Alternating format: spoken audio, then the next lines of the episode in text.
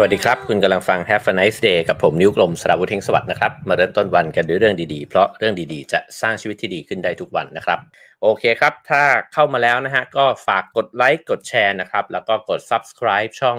กันไว้ได้นะครับ ใครที่ยังไม่ได้กด subscribe นะครับ ก็ฝากกดกันด้วยนะครับผม แล้วก็สามารถให้การสนับสนุน Have a nice day นะครับ ได้ตามเบอร์บัญชี แล้วก็ QR code ที่ปรากฏอยู่บนหน้าจอนะครับ โอเคครับ ขอบคุณทุกคนที่ทักทายกันเข้ามานะฮะมีคุณ i fitness นะฮะถามว่าห้อง Clubhouse เข้ายังไงนะฮะค้นหาคำว่า round finger นะครับผม โอเคมาเริ่มต้นกันนะครับ ผมหยิบเอาหนังสือเล่มนี้นะฮะมาชวนคุยนะครับ หนังสือนี่โหหน้าปกเหลืองแล้วเลยเหมือนกันนะครับ แต่ผมเพิ่งจะซื้อมาจากหนังสือมือสองแล้วก็คิดว่ามันยังคง ที่จะใช้ประโยชน์ได้ แล้วก็ยังคงเป็นหนังสือที่ดีอยู่เลยนะฮะหนังสือชื่อว่าพลังแห่งการปฏิเสธ หรือว่า The Power of Positive No นะฮะวิธีการปฏิเสธทรงพลัง แต่ยังคงผลลัพธ์ที่เป็นบวกนะฮะผู้เขียนคือคุณวิลเลียมยูรีนะครับแล้วก็ผู้แปลฉบับภาษาไทยคือคุณศรีนวลเลิกสิรินุกูลนะครับสำนักพิมพ์ DMG Books นะฮะ ผู้เขียนเนี่ยเป็นคนที่เชี่ยวชาญเรื่องนี้มากนะฮะ เขียนหนังสือเกี่ยวกับการ say yes say no เนี่ยแล้วก็การโน้มน้าวใจคนเนี่ยนะครับ อยู่หลายเล่มเลยทีเดียวนะฮะวิลเลียมยูรีจบปริญญาตรีนะฮะจากศิลปศาสตร์ มหาวิทยาลัยเยลนะครับ แล้วก็โทแล้วก็เอกมนุษยศาสตร์ที่ฮาร์วาร์ดนะครับ ก็ หนังสือเล่มนี้ก็มีอายุอานามพอสมควรนะครับ เราจะเริ่มต้นกันเลย เพราะว่าวันนี้เนื้อหาขอบอกว่าจุใจมากนะฮะ แล้วก็เชื่อว่าจะมีหลายอย่างที่จะนำไปทบทวน แล้วก็นำไปฝึกฝนกันนะฮะ โอเค มาเริ่มต้นกันแบบนี้นะครับเขาก็บอกว่าไอ้เจ้าการพูดคำว่าไม่เนี่ยมันเป็นปัญหามากของมนุษยชาติ และอันที่จริงเนี่ยมันเป็นถ้อยคำที่ทรงพลังมากนะฮะ ลองนึกถึงฉาก ตอนเหล่านี้นะครับว่าเช่นลูกสาวของคุณเนี่ยเดินเข้ามากระตุกเสื้อนะฮะแล้วก็บอกว่าช่วยซื้อของเล่นให้หน่อย แล้วพ่อก็ปฏิเสธไปบอกว่าไม่ลูกมีของเล่นมากพออยู่แล้ว แล้วหลังจากนั้นเนี่ยพ่อก็จะต้องนะนะนะนะนะลูกก็มีเยอะอยู่แล้วแหละอะไรอย่างเงี้ยนะครับ หรือพอเจ้านายเรียกไปที่ห้องนะฮะแล้วก็ขอร้องให้เราเนี่ยไปช่วยทำงานในวันสุดสัปดาห์นะครับ แต่ว่าเรากับแฟนเนี่ย ได้วางแผนกันไว้แล้วว่าจะไปเที่ยวนะฮะก็ปรากฏว่าเอ่อพอเป็นแบบนั้นเนี่ยเราก็ไม่รู้ว่าจะปฏิเสธหัวหน้ายังไงนะครับสิ่งนี้ก็น่าจะเคยเกิดขึ้นกับใครบางคนนะฮะหรือลูกค้ารายใหญ่เนี่ยโทรเข้ามานะครับแล้วก็บอกว่าให้จัดส่งสินค้าเนี่ยไปล่วงหน้ากว่าที่กำหนดกันไว้เนี่ยสสัปดาห์ ซึ่งเราก็รู้ว่ากระบวนการต่างๆ ในออฟฟิศเรามันจะรวนไปหมดเลยนะฮะเราจะปฏิเสธเขายังไงดี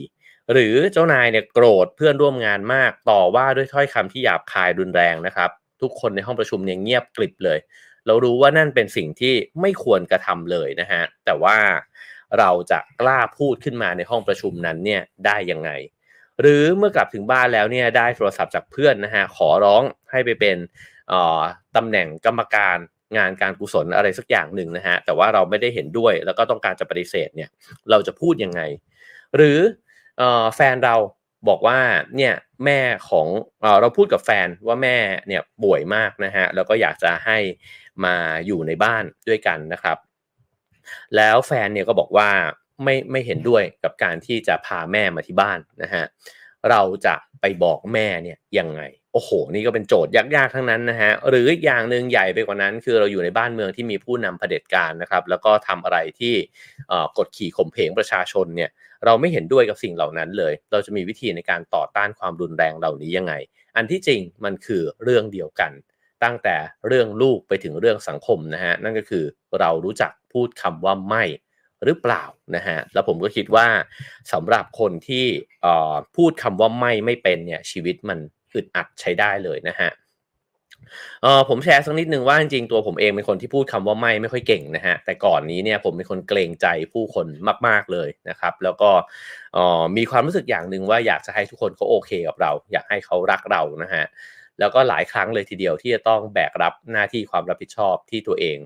ไม่ได้รู้สึกว่าอยากจะทำแต่ว่าพอโตขึ้นมาเรื่อยๆนะครับ ก็รู้สึกว่าสิ่งนี้เป็นเรื่องที่สำคัญมากสำหรับชีวิต นั่นก็คือว่า กล้าที่จะพูดคำว่าไม่ แล้วยิ่งถ้าพูดคำว่าไม่ได้โดยที่ยังไม่โกรธกันนะฮะก็จะเป็นคำว่าไม่ที่ดีงามมากๆ แล้วก็ยิ่งรู้สึกมากขึ้นเรื่อยๆนะฮะว่ายิ่งเราโตขึ้นมากเท่าไหร่เนี่ยเราก็จะยิ่งต้องรักษาการพูดคำว่าไม่เนี่ยให้ได้มีประสิทธิภาพมากขึ้นเรื่อยๆด้วยนะฮะเพราะว่ามันมีสิ่งมีสิ่งที่จำเป็นจะต้องปฏิเสธเนี่ยเพิ่มมากขึ้นเรื่อยๆ ด้วยเช่นกันนะครับ คราวนี้บอกว่ามีหลุมพรางอยู่ 3 ต่อเต่าด้วยกันนะฮะว่าทำไมคนเราถึงปฏิเสธไม่ค่อยออก เช่น ไม่อยากเสียลูกค้าไม่อยากทำลายความสัมพันธ์นะฮะไม่เอ่อกลัวว่าจะตกงานหรือว่ารู้สึกผิดนะฮะไม่อยากทำร้ายจิตใจใครส่วนที่ยากที่สุดของการปฏิเสธเนี่ยเขาก็บอกว่าก็คือความเครียดนะฮะที่จะต้องเลือกเอาไว้เนี่ยระหว่างการคงไว้ซึ่งอำนาจต่อรองนะฮะกับการคงไว้ซึ่งสัมพันธภาพที่ดี หมายความว่าถ้าเกิดว่าเรากล้าพูดคำว่าไม่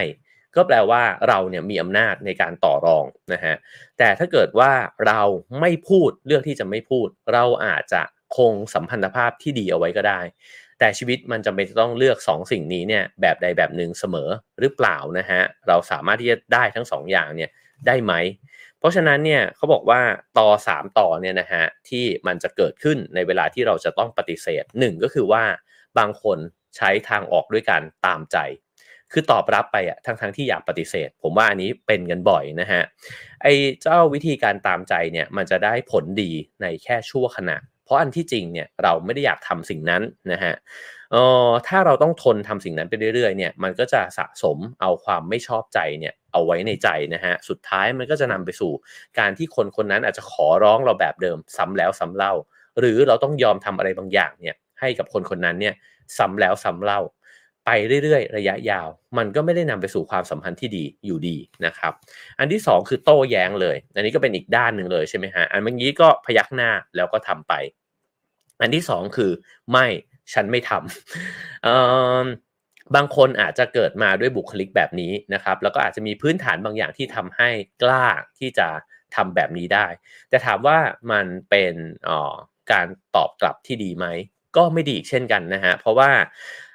เราอาจจะคงไว้ซึ่งอำนาจของเราได้ เพราะว่าเรากล้าที่จะพูดไม่นะฮะแต่สุดท้ายแล้วเราอาจจะเป็นคนที่ไม่น่ารักสำหรับคนหลาย ๆ คนแล้วก็จะทำให้ไม่มีใครคบหา ไม่มีใครอยากจะร่วมงานด้วย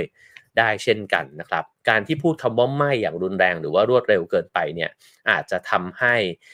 สิ่งต่างๆเลวร้ายลงมากกว่าที่ควรจะเป็นนะครับ อีกอันหนึ่งก็เป็นท่าที่หลายคนชอบใช้เช่นกัน อันนี้ก็เป็นท่าคลาสสิกนะฮะของพี่น้องชาวไทยคือ ยังไม่ say yes หรือว่า say no นะฮะแต่บอกว่าติดไว้ก่อน ไอ้คำว่าติดไว้ก่อนเนี่ยคือการไม่ตอบรับแล้วก็ไม่ปฏิเสธ ถ้ามันถูกนำมาใช้ในช่วงเวลาที่เหมาะสมมันจะทรงพลัง แต่ถ้ามันถูกนำมาใช้เป็นท่าไม้ตายประจำตัวเนี่ย เราจะเป็นคนที่คนอื่นเขางงอะฮะ ว่าตกลงมึงจะเอาอยัางไง ตกลงแล้วเนี่ย คุณเป็นคนที่มีความคิดเห็นยังไงนะฮะเออคุณจะไปซ้ายไปขวาช่วยบอกหน่อยเถอะ คุณจะเป็นคนที่โลเลนะครับ แล้วก็กลายเป็นคนที่เหมือนกับก็ไม่มีพลังอำนาจอีกเช่นกันนะฮะ เพราะฉะนั้นเนี่ยหลุมพราง 3 ตอนนี้นะฮะนั่นก็คือว่าตามใจนะครับ อีกอันนึงก็คือโต้แย้ง และอีกอันนึงก็คือ ติดไว้ก่อนเนี่ยเป็นเรื่องที่ควรจะตรวจสอบนะฮะว่าเราใช้ท่าไม้ตายไหนเนี่ยบ่อย แล้วอันที่จริงเราสามารถจะไม่ใช้ทั้ง 3 อันนี้เนี่ยแบบใดแบบหนึ่งเลยก็ได้นะครับอีกอันนึงเขาบอกว่าทางออกนะฮะจากหลุมพรางที่ว่าไปเนี่ยก็คือการปฏิเสธเชิงบวกที่วันนี้เนี่ยเราจะมาพูดคุยกันนะฮะ ปฏิเสธยังไงดี ให้เราและเขาเนี่ยยังโอเคอยู่ด้วยกันทั้งคู่นะครับในนี้มีตัวอย่างมากมายเลย ถ้าต้องการจะอ่านก็ไปซื้ออ่านกันในรายละเอียดนะฮะตัวอย่างแรกเนี่ยเขาบอกว่าจอนเนี่ยทำงานกับธุรกิจของครอบครัว เขาทำงานดึกทุกวันทุ่มเทมากนะฮะบางครั้งเสาร์อาทิตย์ก็ไม่ได้พักนะครับ แต่มีเพื่อนร่วมงานเนี่ยเป็นน้องเขยอีก 3 คนที่ทำงานด้วยกัน ได้เงินเดือนเท่ากันเลย เขาก็มีความรู้สึกว่ามันไม่แฟร์เนี่ยมาตั้งนานแล้ว แต่เลือกที่จะไม่พูดอะไรนะฮะ จนกระทั่งอยู่มาวันหนึ่งเนี่ยเขารวบรวมความกล้า แล้วก็ไปพูดกับพ่อของเขานะฮะบอกว่าเขาคิดว่าเขาควรจะเลิกการไปทำงานวันเสาร์อาทิตย์แล้ว เพราะว่าครอบครัวเขาเนี่ย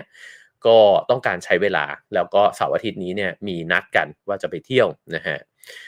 ฉะนั้นเนี่ยแล้วก็อีกเรื่องหนึ่งก็คือคิดว่าค่าตอบแทนมันไม่สมเหตุสมผลนะครับเขาพูดด้วยน้ำเสียงหนักแน่น แต่ในขณะเดียวกันก็เปลี่ยนไปด้วยความเคารพที่มีต่อพ่อนะฮะ ปรากฏว่าผลลัพธ์ที่เขาเคยกลัวเนี่ยว่าพ่อเนี่ยจะแสดงความไม่อ่อรู้สึกหงุดหงิดนะฮะ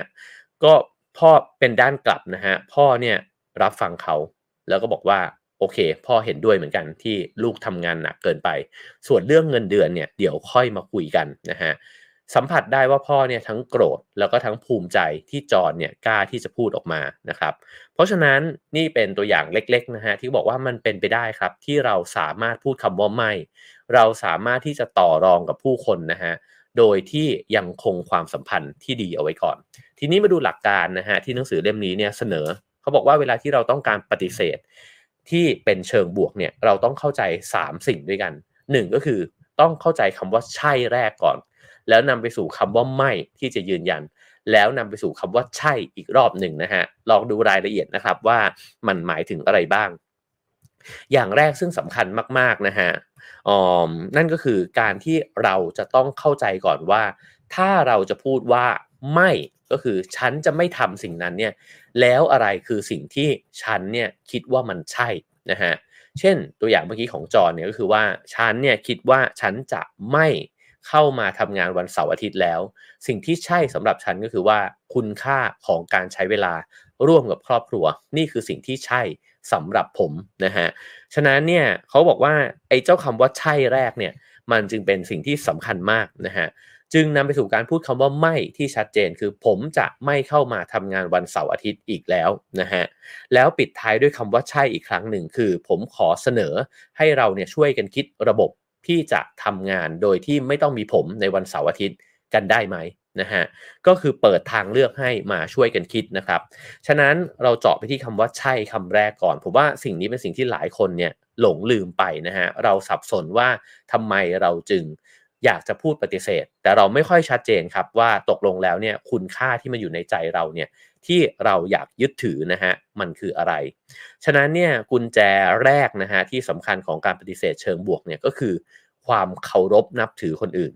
เพราะว่าเวลาที่เราจะพูดคำว่าไม่ออกไปเนี่ยอันที่จริงมันเป็นคำพูดที่ระคายหูคนอื่นมากที่สุดเลยนะฮะไม่มีใครต้องการคำปฏิเสธ โดยเฉพาะเวลาที่เขามาขอร้องขอความช่วยเหลือ หรือกระทั่งสั่งเรานะฮะ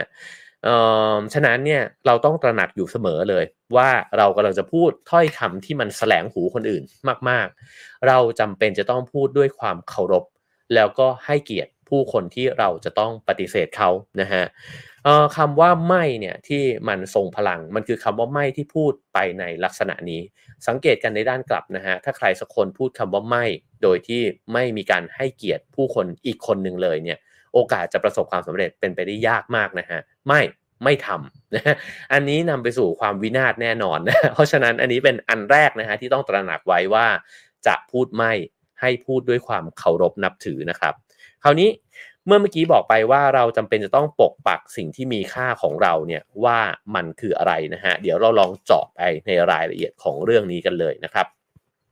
ทำยังไงเราถึงจะค้นพบเรื่องที่ใช่ของตัวเองนะฮะเขาบอกว่า การปฏิเสธเนี่ยล้มเหลวไม่เป็นท่า มีเหตุมาจากความผิดพลาดประการเดียว ก็คือเราเนี่ยเริ่มต้นด้วยคำว่าไม่ นั่นก็คือการปฏิเสธทันที โดยที่ยังไม่ได้วางไว้เนี่ยบนคุณค่าที่เราเนี่ยมีให้กับตัวเองนะฮะ เพราะฉะนั้นคำว่าไม่มันเลื่อนลอยมาก แต่ถ้าเกิดว่าคำว่าไม่เนี่ยมันถูกซับพอร์ตนะฮะด้วย สิ่งที่มันมีคุณค่าสำหรับเรา และสามารถทำให้คนอื่นเห็นได้ด้วยฮะว่าสิ่งนั้นเนี่ยมันมีคุณค่าจริง ๆ เขาก็จะยอมรับคำว่าไม่ของเราเนี่ยได้ดีขึ้นนะฮะในนี้ก็พูดถึงญาติของเขานะฮะที่บอกว่าออกินเหล้ามาเนี่ยจนอายุ 60นะครับแล้วก็ไม่มีท่าทีเลยว่าจะหยุดดื่มได้จนกระทั่งอยู่มาวันหนึ่งเนี่ยมีหลานสาวคนหนึ่งเนี่ยเกิดขึ้นมา ก็ปรากฏว่าเขาเนี่ยมีความรู้สึกว่าอยากจะอายุยืนขึ้นมาทันที จากนั้นก็เลยปฏิเสธเล่านะฮะถามว่าคำว่าไม่ในการที่ปฏิเสธเล่าเนี่ยมันเกิดขึ้นจากอะไร เกิดจากคำว่าใช่นะฮะก็คือว่าใช่ฉันอยากสุขภาพแข็งแรงเราจะได้อยู่กับหลานเนี่ยไปได้นานๆ ฉะนั้นสิ่งนี้เป็นเรื่องที่สำคัญมากเลยนะครับ ตกลงแล้วเวลาที่เราอยากจะปฏิเสธคนอื่น คุณค่าที่เรามีอยู่ในใจที่เราให้กับตัวเองเนี่ย มันคืออะไรกันแน่นะครับเขาบอกว่ายิ่งคุณจริงจังเนี่ยกับไอ้เจ้าแรงจูงใจของคำว่าใช่ในใจตัวเองมากขึ้นเท่าไหร่ คุณจะยิ่งพูดคำว่าไม่ออกไปเนี่ยได้อย่างมั่นคงมากเท่านั้น ผมไม่เคยคิดในมุมนี้มาก่อนนะฮะแต่เชื่อว่าหลาย ๆ ครั้งก็ทำสิ่งเหล่านี้ไปโดยอัตโนมัติ แล้วก็สังเกตตัวเองว่า เมื่อไหร่ก็ตามที่พูดคำว่าไม่ออกมาอย่างชัดเจนเนี่ยมักจะมีเหตุผลที่ หนักแน่นนะฮะอยู่เป็นเบื้องหลังเสมอ ฉะนั้นสิ่งนี้ผมว่าเป็นคำแนะนำที่มีค่ามากๆนะครับ คราวนี้ลองมาดูว่า เขาบอกว่าอุปสรรคที่ยิ่งใหญ่สำคัญนะฮะของการพูดปฏิเสธเนี่ยมักจะเป็นว่าเขาบอกว่าเรามักจะคิดว่ามันขึ้นอยู่กับคนอื่น คือคนนี้เขาดุจังเลย คนนี้เขาเป็นคนที่ไม่ค่อยชอบฟังคนอื่น คนนี้เขาเป็นคนที่ปฏิเสธยากอะไรแบบนั้นนะฮะแต่หนังสือเล่มนี้เนี่ยบอกว่าจริง ๆ แล้วเนี่ย อุปสรรคสำคัญในการปฏิเสธก็คือตัวผู้ปฏิเสธหรือว่าตัวเรานั่นเองนะฮะ เพราะว่าเราอาจจะมีเจตนาที่ไม่ชัดเจนในการที่จะพูดคำปฏิเสธนั้นนะฮะ ฉะนั้นกระบวนการแรกเนี่ยก็คือการเตรียมตัวปฏิเสธ ผมว่าสิ่งหนึ่งที่หนังสือเล่มนี้พูดชัดเจนนะฮะคือเวลาที่เราจะพูดคำว่าไม่เนี่ยมันไม่สามารถที่จะพูดได้แบบทันทีทันใด โอกาสที่จะพูดแบบนั้นออกไปเนี่ยถ้าเราไม่ได้เป็นคนที่เชี่ยวชาญในเรื่องการปฏิเสธนะฮะมีโอกาสล้มเหลวสูง คือล้มเหลวทั้งไม่ได้ในสิ่งที่ต้องการ หรืออาจจะทะเลาะเบาแวงแล้วก็สุดท้ายก็เลิกคบกันไป เลิกทำงานร่วมกันไปนะฮะถ้าจะทำปฏิเสธแล้วมีประสิทธิภาพเนี่ยมันต้องการการวางแผน ฉะนั้นอย่ารีบพูดคำว่าไม่เร็วเกินไปนะฮะ มาวางแผนก่อน อันดับแรกนะฮะหยุดแล้วตั้งสติ ถามตัวเองว่าทำไมเราจึงต้องการปฏิเสธนะฮะมันมีทริคหนึ่งที่เขาบอกว่าหยุดแล้วไปตรงระเบียง หมายความว่าเเขาเคยทำงานร่วมกับผู้นำคนหนึ่งนะฮะแล้วก็เมื่อจำเป็นจะต้องปฏิเสธเนี่ยเขาเลือกที่จะถอยแล้วก็หลบไปยืนหายใจที่ระเบียงก่อน แล้วก็รวบรวมสตินะฮะรวบรวมคำพูดแล้วค่อยกลับมาปฏิเสธอย่างสมเหตุสมผลนะครับ เขาบอกว่าคุณจะไม่มีโอกาสมีอิทธิพลเหนือผู้อื่นเลย จนกว่าคุณจะควบคุมอารมณ์ และปฏิกิริยาของคุณได้นะฮะมันมีอารมณ์เกิดขึ้นมากมาย เวลาที่เราอยากจะพูดคำว่าไม่ บางทีเป็นอารมณ์โกรธ บางทีก็กลัวใช่ไหมฮะแล้วก็บางทีเนี่ยก็เป็นเรื่องของการที่เรารู้สึกผิด นี่คืออุปสรรคในการที่เราอยากจะพูดคำว่าไม่ทั้งสิ้นนะฮะถ้าโกรธมากๆเนี่ยบางทีก็ไม่ฉันไม่ทำแบบนี้นะ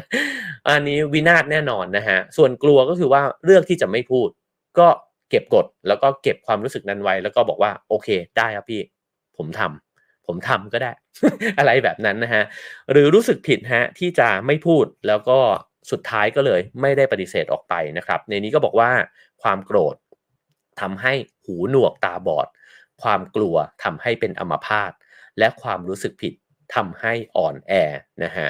ฉะนั้นเนี่ยไอ้เจ้าปฏิกิริยาภายในเนี่ยต้องเริ่มจากการหยุดนะฮะรวบรวมสติให้ได้ก่อน เป็นจังหวะที่สำคัญมาก หลายครั้งที่คำว่าไม่ไม่ได้ผล เพราะคนคนนั้นเลือกที่จะโต้กลับไปตามธรรมชาติอารมณ์ของตัวเองนะฮะวิธีที่เราจะรู้จักหยุดเนี่ยมันทำให้เราเข้าใจสถานการณ์นั้นอย่างถ่องแท้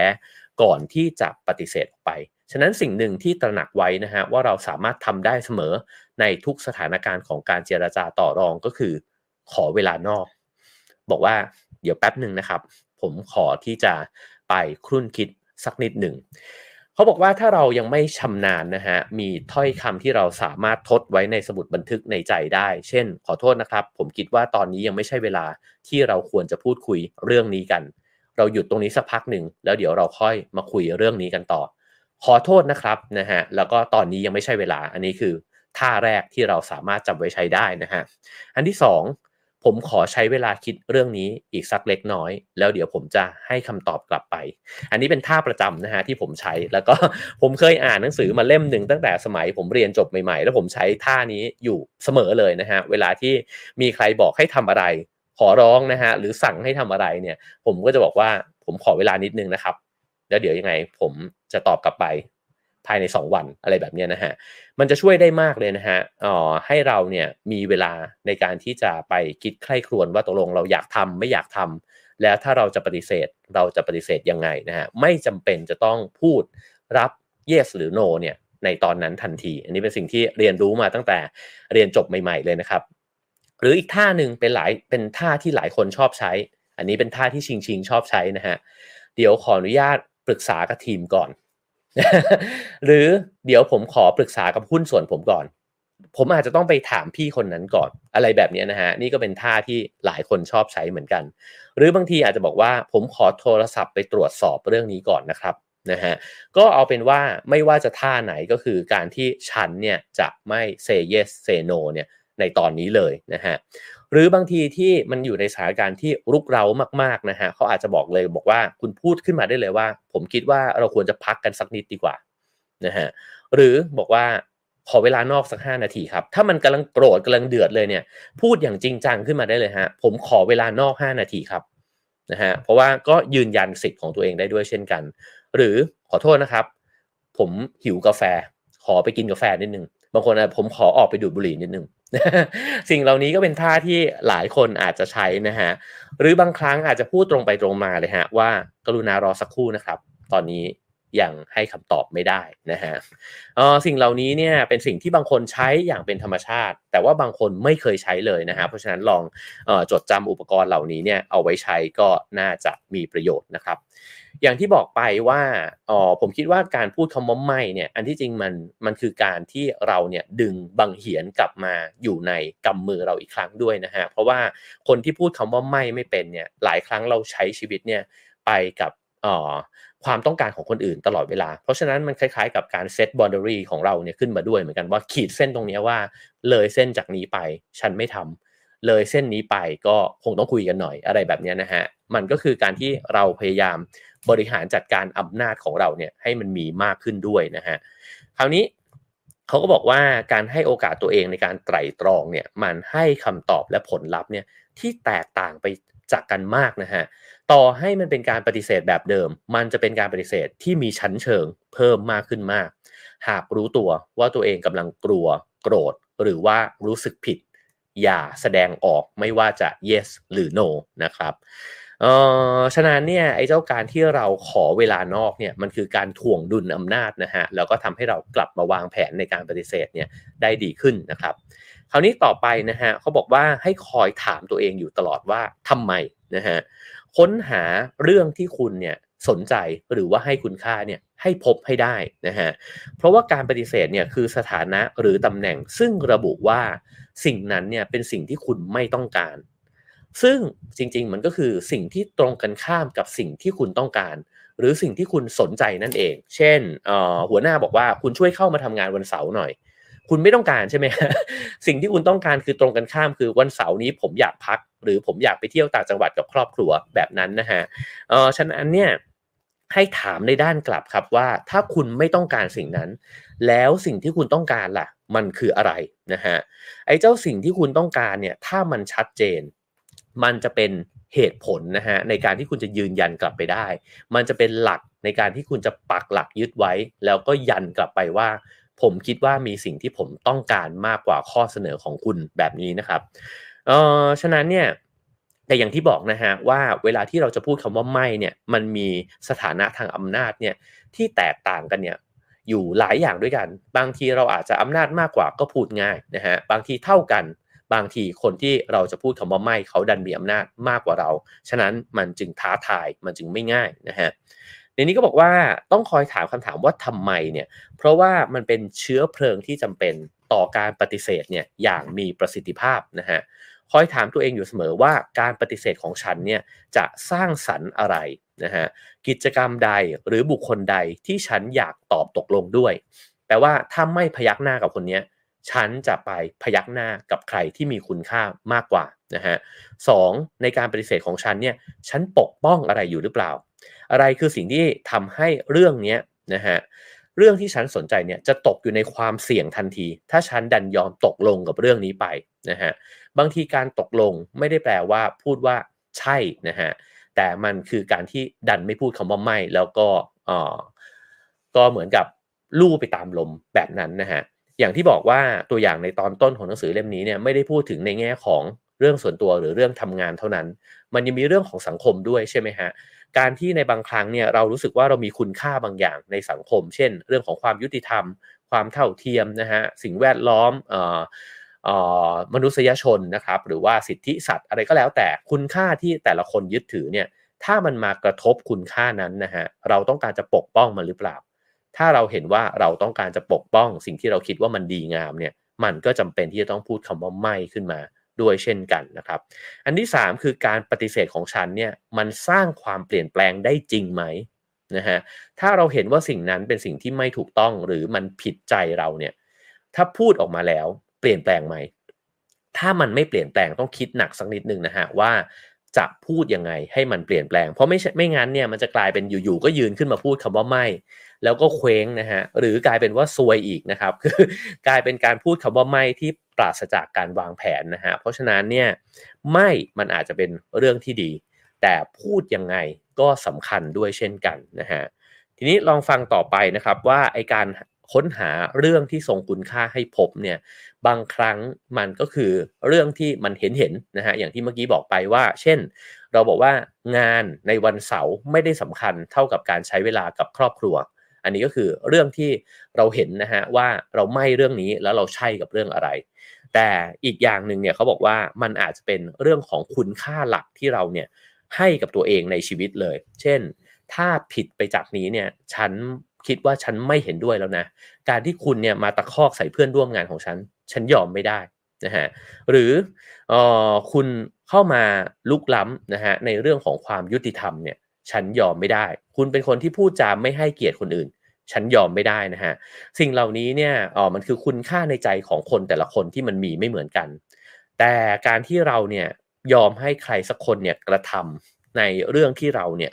รู้สึกว่ามันบั่นทอนคุณค่าเราอยู่เรื่อยๆนะฮะสุดท้ายแล้วเนี่ยเราจะมีความรู้สึกอ่อนแอ แล้วก็มีความรู้สึกว่าตกเป็นรองนะฮะถ้ายอมไปเรื่อยๆเนี่ยมันจะกลายเป็นว่าเราเป็นฝ่ายยอมตลอดเวลา ฉะนั้นลองเช็คคุณค่าในใจตัวเองนะครับ แต่ละคนมันสู้ในคนละเรื่องนะฮะแต่ในเรื่องที่เราคิดว่าเราอยากจะสู้เนี่ยมันจำเป็นที่จะต้องลุกขึ้นมา แล้วก็บอกว่าไม่ผมคิดว่าผมไม่เห็นด้วยกับเรื่องนี้นะฮะคราวนี้ลองเจาะลงไปอีกนะครับเขาบอกว่าอะไรคือสิ่งที่สำคัญที่สุดสำหรับคุณ สิ่งที่มีความหมายสำคัญสำหรับคุณลำดับแรกเนี่ยมันคืออะไร ถ้าตอบสิ่งนี้ได้เนี่ยอ๋อเราจะตอบได้ว่าเจตนารมณ์ที่แท้จริงนะฮะหรือว่าสิ่งถูกต้องเที่ยงแท้ในใจเรา จิตวิญญาณของเราเนี่ยมันคืออะไร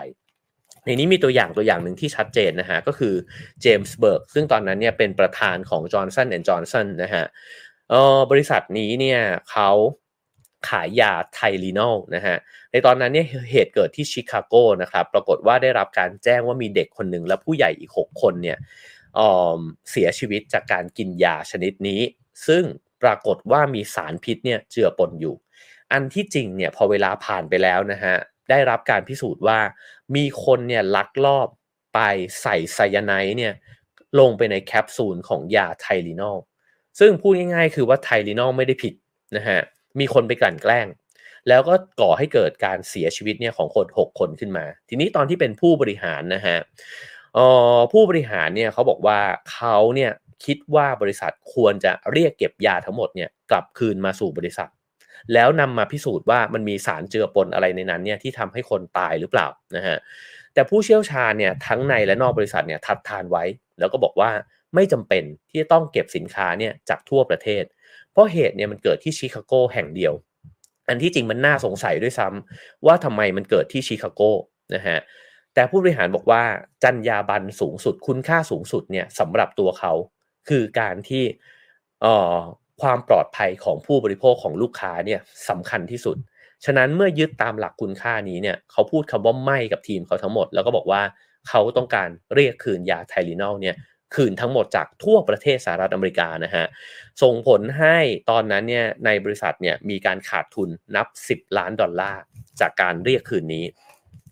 แล้วอ๋ออันที่จริงเนี่ยมันมีโอกาสใช่ไหมครับ ที่คนจะสูญเสียความมั่นใจ อาจจะไม่กล้าซื้อยานี้อีกเลย หรือถ้าจะต้องออส่งยากลับไปอยู่ในตลาดเนี่ยอาจจะต้องเปลี่ยนแพคเกจิ้งหรือว่าเปลี่ยนชื่อด้วยซ้ำนะฮะแต่สุดท้ายแล้วเนี่ยหลังจากได้รับการตรวจสอบและผลมันออกมาแบบที่บอกไปเนี่ยนะฮะก็คือยาเนี่ยไม่ได้ผิดอะไรมีคนใส่สารพิษลงไปเนี่ยนะครับ ก็สามารถคงชื่อผลิตภัณฑ์เนี่ยเอาไว้ได้เหมือนเดิม แล้วกลายเป็นว่าผู้บริโภคเนี่ยรู้สึกว่าบริษัทเนี่ยมีความรับผิดชอบนะฮะสุดท้ายพอไทลินอลกลับเข้าไปในตลาดเนี่ยก็กลับคืนสู่ยอดขายแบบเดิมได้อย่างในเวลาอันรวดเร็วนะฮะแล้วก็กลายเป็นว่าสร้างความเชื่อมั่นแล้วผู้คนเนี่ยก็เห็นภาพลักษณ์ของแบรนด์เนี่ยว่าเป็นแบรนด์ที่ซื่อสัตย์ ไว้ใจได้นะฮะ ฉะนั้นนี่เป็นอีกสิ่งหนึ่งในช่วงเวลาของการตัดสินใจว่าตกลงแล้วเนี่ยคุณค่าที่เราให้เนี่ยมันคืออะไร ถ้าเราชัดเจนกับคุณค่านั้น เช่นในกรณีนี้ก็คือว่าเชื่อมั่นว่าความปลอดภัยของลูกค้าสำคัญที่สุดเนี่ยนะฮะจะทำให้คนคนนั้นกล้าพูดคำว่าไม่เนี่ยออกมาได้อย่างชัดเจนนะฮะฉะนั้นประเด็นแรกนะฮะที่ผมได้เล่าไปในบทแรกก็คือว่า เราสามารถที่จะค้นเจอหรือเปล่าว่า ก่อนที่เราจะปฏิเสธใครสักคน หรือเรื่องอะไรสักเรื่อง หรือกระทั่งการยืนขึ้นมาสู้นะฮะในประเด็นเรื่องใดก็ตามเนี่ยคำว่าใช่ของเรา สิ่งที่เราให้คุณค่า สิ่งที่เราต้องการ มันชัดพอหรือยังถ้าชัดเนี่ยคำว่าไม่จะไม่ยากนะฮะเพราะว่าเรารู้แล้วว่าทำไมเราต้องพูด แล้วก็เราจะพูดออกไปอย่างมั่นคงด้วยนะฮะดื่มน้ำนิดนึงนะครับ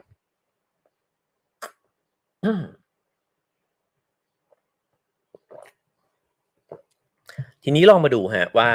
เขาเสนอว่าเราจะพูดคำว่าไม่เนี่ยอย่างสร้างสรรค์เนี่ยได้ยังไงนะครับเขาบอกว่าเมื่อแปลเปลี่ยนเรื่องที่สำคัญของคุณเนี่ยมาเป็นเจตนารมณ์ที่ชัดเจนและแน่วแน่ได้แล้วเนี่ยคุณต้องเตรียมแผนสำรอง ผมชอบอคำแนะนำนี้มากๆ แล้วคิดว่ามันเคลียร์มากครับว่า ถ้าเรามีสิ่งนี้เราจะพูดปฏิเสธได้แบบ โอ้โห คราวนี้มามาเจอกันสักตั้งเลยนะฮะ ต้องมีแผนสำรองครับเขาบอกว่าแผนสำรองเนี่ยมันคือการปกป้องที่จำเป็นนะฮะแล้วมันก็จะเป็นการส่งเสริมเนี่ยคำว่าไม่ของเราเนี่ยให้มันชัดขึ้นด้วยอย่างนี้ยกตัวอย่างคลาสสิกก็คือโรซาพาร์คส์นะครับก็คือสตรีผิวดำเนี่ยที่มีเหตุนะฮะที่เกิดขึ้นบนรถประจำทางในช่วงปี 1955 ซึ่งตอนนั้นสหรัฐอเมริกาเนี่ยมีการแบ่งแยกสีผิวกันอย่างชัดเจน แล้วก็แบ่งชนชั้นกันเลยก็ว่าได้นะครับ ในรถประจำทางเนี่ยก็จะมีโซนที่คนผิวดำห้ามนั่ง เป็นที่ที่กันไว้เฉพาะคนผิวขาวเท่านั้นแบบนี้นะฮะปรากฏว่าพอไปถึงจุดหนึ่งเนี่ยมีคนขาวขึ้นมา แล้วก็ไม่มีที่นั่ง ปรากฏพนักงานขับรถเนี่ยก็บอกว่าให้คนผิวดำลุกขึ้น แล้วก็ให้ที่นั่งเนี่ยกับคนขาว ไม่ได้ลุกคนเดียวด้วยนะฮะให้ลุกขึ้น 2 แถบเลยนะฮะปรากฏว่า 3 คนเนี่ยลุกขึ้นแต่โรซาพาร์คเนี่ยเขาบอกว่าไม่ นี่คือการพูดปฏิเสธนะครับ พนักงานขับรถก็บอกว่าคุณจะลุกหรือไม่ลุก โรซาพาร์คก็บอกว่าไม่ลุกนะฮะเขาก็บอกว่าได้ถ้าอย่างนั้นเดี๋ยวจะแจ้งตำรวจนะสุดท้ายแล้วเนี่ยตำรวจก็มา แล้วก็ถามว่าทำไมคุณถึงไม่ลุกจากที่นั่งนะครับเขาบอกว่าเขานั่งอยู่ในโซนของคนผิวดำเขาไม่มีเหตุผลอะไรเลย ที่เขาต้องลุกให้คนขาวเนี่ยนั่งตำรวจก็เลยบอกว่ากฎหมายคือกฎหมาย เดี๋ยวคุณจะต้องถูกจับกลุ่มนะฮะ เอ่อฉะนั้นเนี่ย ตรงนี้เนี่ยก็เลยบอกว่า หลังจากนั้นนะฮะก็เลยถูกจับกลุ่มไป แล้วก็การถูกจับกลุ่มของเธอเนี่ยก็กลายเป็นแรงกระตุ้นให้เกิดการเคลื่อนไหวต่อต้านนะฮะในกลุ่มคนผิวดำมาร์ตินลูเทอร์คิงจูเนียร์เนี่ยก็ชักชวนคนผิวดำให้คว่ำบาตรนะฮะไม่ให้ใช้บริการรถเมย์เนี่ยเป็นเวลาถึง 11 เดือนด้วยกัน เขาบอกทำไมโรซาพาร์คเนี่ยถึงกล้าที่จะทำสิ่งนี้ ถึงกล้าที่จะพูดคำว่าไม่เนี่ยอย่างชัดเจนนะฮะเพราะเขามี2 อย่างด้วยกัน 1 ก็คือเขามีเจตนารมณ์ที่แน่วแน่เขาต้องการจะทวงสิทธิ์ของคนผิวดำนะฮะแล้วก็อีกอันหนึ่งก็คือเขาได้เตรียมแผนสำรองเอาไว้แล้ว ถามว่าแผนสำรองของเขาคืออะไร ก็คือสำรองเอาไว้เรียบร้อยแล้วครับว่าเลวร้ายที่สุดคือถูกจับกลุ่มตัว รู้อยู่แล้วนะฮะว่าถ้าจะดื้อครั้งนี้จะถูกจับกลุ่ม แต่ก็ถ้าจะต้องจับกลุ่มก็จับไปสินะฮะและนี่ก็คือการเปลี่ยนความกลัวเนี่ย เป็นความมั่นใจนะครับเขาบอกว่าการเตรียมแผนปฏิบัติการที่สมบูรณ์แบบเนี่ยเพื่อให้การปฏิเสธเนี่ยเป็นไปอย่างมีพลังนะฮะมันคือการที่เราเนี่ยสามารถที่จะมั่นใจได้ แม้ว่ามันจะเกิดกรณีที่แย่ที่สุด การที่เราเตรียมสิ่งเหล่านี้ไว้เนี่ยมันจะทำให้เราเนี่ยประสบความสำเร็จในการพูดปฏิเสธเนี่ยแล้วทรงพลังขึ้นมากนะฮะความท้าทายของการปฏิเสธก็คือการระบุความต้องการ ได้แก่ความสนใจ ความปรารถนา ความวิตกกังวลนะฮะโดยไร้ความต้องการ หมายความว่าเราจะไม่พูดสิ่งเหล่านี้เนี่ยให้กับคนอื่นได้ยินใช่ไหมฮะให้กับคนคนนั้นเนี่ยได้ยิน แต่อันที่จริงเรารู้นะครับว่าเราก็มีสิ่งเหล่านี้เนี่ยอยู่ในใจนะฮะฉะนั้น ไอ้เจ้าแผนการสำรองเนี่ยมันจะถูกสร้างขึ้นมาเนี่ยได้ยังไงบ้าง แผนสำรองที่ดีนะฮะก็คือออการระบุถึงสิ่งที่สำคัญสำหรับเรานะฮะในกรณีที่อีกฝ่ายเนี่ยไม่ยอมรับการปฏิเสธ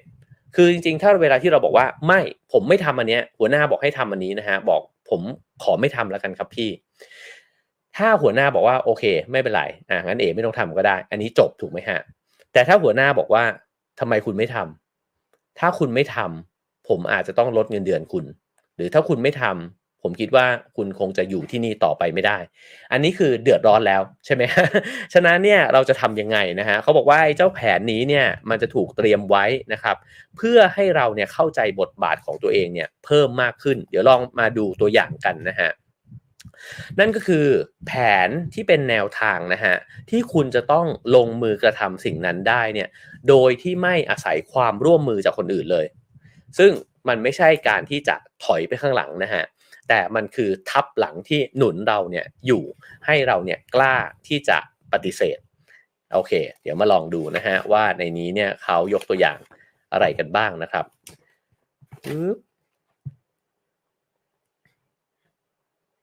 โอเค คือในนี้เนี่ยมีการพูดถึงนะฮะบอกว่าเช่นสมมุติเวลาที่เราเนี่ยปฏิเสธลูกค้านะครับ แล้วก็บอกว่าเออผมคงจะทำสิ่งนี้เนี่ยให้กับคุณไม่ได้นะครับ แล้วลูกค้าก็บอกว่าเออถ้าอย่างนั้นเนี่ยถ้าคุณทำสิ่งนี้ให้ไม่ได้เนี่ย ผมอาจจะต้องไปหาคู่ค้ารายใหม่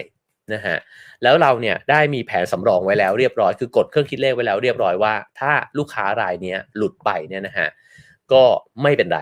แล้วเราก็อาจจะไปแสวงหาลูกค้ารายใหม่เนี่ยเอาไว้แล้วด้วยนะฮะ เพราะฉะนั้นนี่ก็คือแผนสำรองที่ทำให้เราสามารถพูดคำว่าไม่ กับลูกค้าที่อาจจะ toxic กับเราเนี่ยนะฮะได้ง่ายมากขึ้นนะครับ ผมคิดว่าน่าจะอยู่ท้ายบทนะฮะเดี๋ยวจะเล่าเรื่องนี้ให้ฟังอีกทีหนึ่งนะครับ ทีนี้ลองมาดูว่าการที่เราจะหาแผนสำรองให้กับตัวเองเนี่ยซึ่งมันสำคัญมากเนี่ยนะฮะมันมีวิธีอะไรบ้าง วิธีแรกก็คือถ้าเราทำงานเป็นทีมนะฮะหรือ รืออาจจะเป็นเรื่องส่วนตัวก็ได้ เราอาจจะใช้วิธี brainstorm ก็คือว่าลองเอาทีมเนี่ยมาคุยกันเลยว่า ลูกค้าคนนี้หลายรอบแล้วว่ะเป็นแบบนี้ตลอดเลย ขออะไรที่มันยากๆ ขออะไรที่มันอาจจะเห็นแก่ตัวนะครับ หรือว่าที่มันไปรบกวนคนอื่นเนี่ยตลอดเวลาเลย เราจะมีวิธีการจัดการกับเขาเนี่ยได้ด้วยวิธีอะไรบ้างนะฮะ ถ้าเป็นเรื่องส่วนตัวก็สามารถระดมความคิดแบบนี้เนี่ยกับเพื่อนได้เช่นกันว่าเรามีแผนสำรอง 1 2 3 4เนี่ย ยังไงบ้างนะฮะ อันที่ 2 ก็คือว่าลองทบทวนกับตัวเองดูก็ได้นะฮะว่าเรามีแผนสำรองอะไรบ้าง อันที่ 3 คือออกจากสถานการณ์ไปเลย คือถามตัวเองฮะว่าถ้าเราเนี่ยไม่อยู่ที่นี่นะครับ หรือจะไม่เจอสถานการณ์นี้อีกแล้ว ถ้าเป็นบริษัทก็อาจจะถ้าเราลาออกล่ะ มันจะเกิดอะไรขึ้น ถ้าเป็นความสัมพันธ์ก็คือ ถ้าเราไม่อยู่บ้านหลังนี้ไปแล้วเลย มันจะเป็นยังไงนะฮะลองคิดถึงสิ่งเหล่านี้นะครับว่า ถ้ามันไปถึงสุดโต่งขั้นนั้นเนี่ย เราอยู่ได้ไหม ถ้าคำตอบคือได้ นั่นจะทำให้เราสามารถปฏิเสธเนี่ยได้แบบทรงพลังมากและยึดอำนาจเนี่ยกลับมาอยู่ที่ตัวเองอีกครั้งหนึ่งนะฮะอันต่อไปคือการพึ่งพาบุคคลที่ 3เขาบอกว่าเวลาที่เราคิดอะไรไม่ออก เราอาจจะลองคิดดูก็ได้ว่า ถ้าเราปฏิเสธคนคนนี้ไป มันมีอีกคนหนึ่งไหมที่จะมาช่วยสนับสนุนเราในเรื่องเดียวกันนะฮะ ฉะนั้นสิ่งหนึ่งที่อาจจะต้องทดไว้ในใจก็คือว่าเวลาที่เรารู้สึกว่าปัญหานี้มันยากเหลือเกิน แล้วเราไม่กล้าพูดคำว่าไม่เนี่ยลองมองว่ามันมีคนอื่นในชีวิตอีกหรือเปล่านะฮะที่จะมาช่วยเราได้นะครับ แล้วก็อีกเรื่องหนึ่งก็คือการผนึกกำลังเพื่อชัยชนะเขาบอกบางทีเนี่ยเราเป็นฝ่ายถูกกระทำใช่ไหมฮะจากคนที่มีอำนาจเหนือกว่า เวลาที่เราจะยืนกลางขึ้นมาเนี่ยมันยาก แต่ถ้าเราสามารถไปรวบรวมนะฮะเหมือนที่โรซาพาร์คเนี่ยทำหรือคุยกับเพื่อนในออฟฟิศบอกว่าเฮ้ยมันพอได้แล้วว่ะหัวหน้าคนนี้ตวาดพวกเราตลอดเวลาเลย เราจำเป็นที่ต้องลุกขึ้นมา แล้วก็สู้บ้างนะฮะ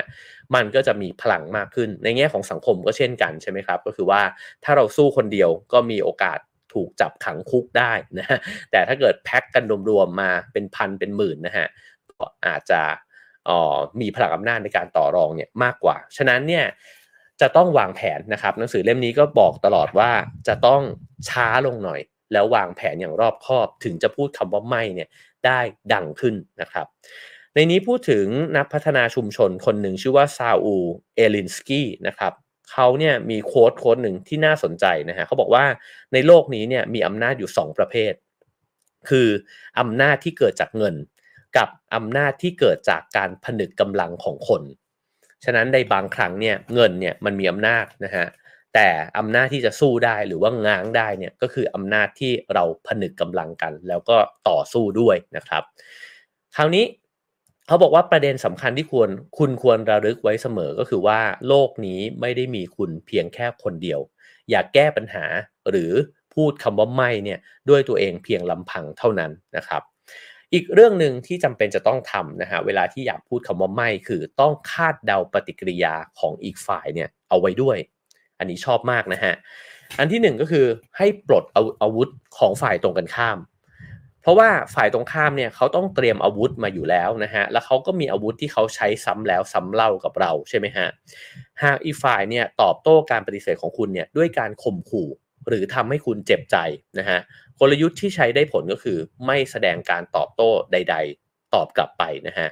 สิ่งที่จำเป็นมากๆ เวลาที่จะพูดคำว่าไม่ หรือที่จะแข็งขืนกับคนอื่น ก็คือการไม่ทำร้ายเขานะครับ ไม่ว่าจะด้วยร่างกายหรือด้วยวาจา คือเราก็จะยังเป็นฝ่ายที่ถูกต้องอยู่นั่นเองนะครับ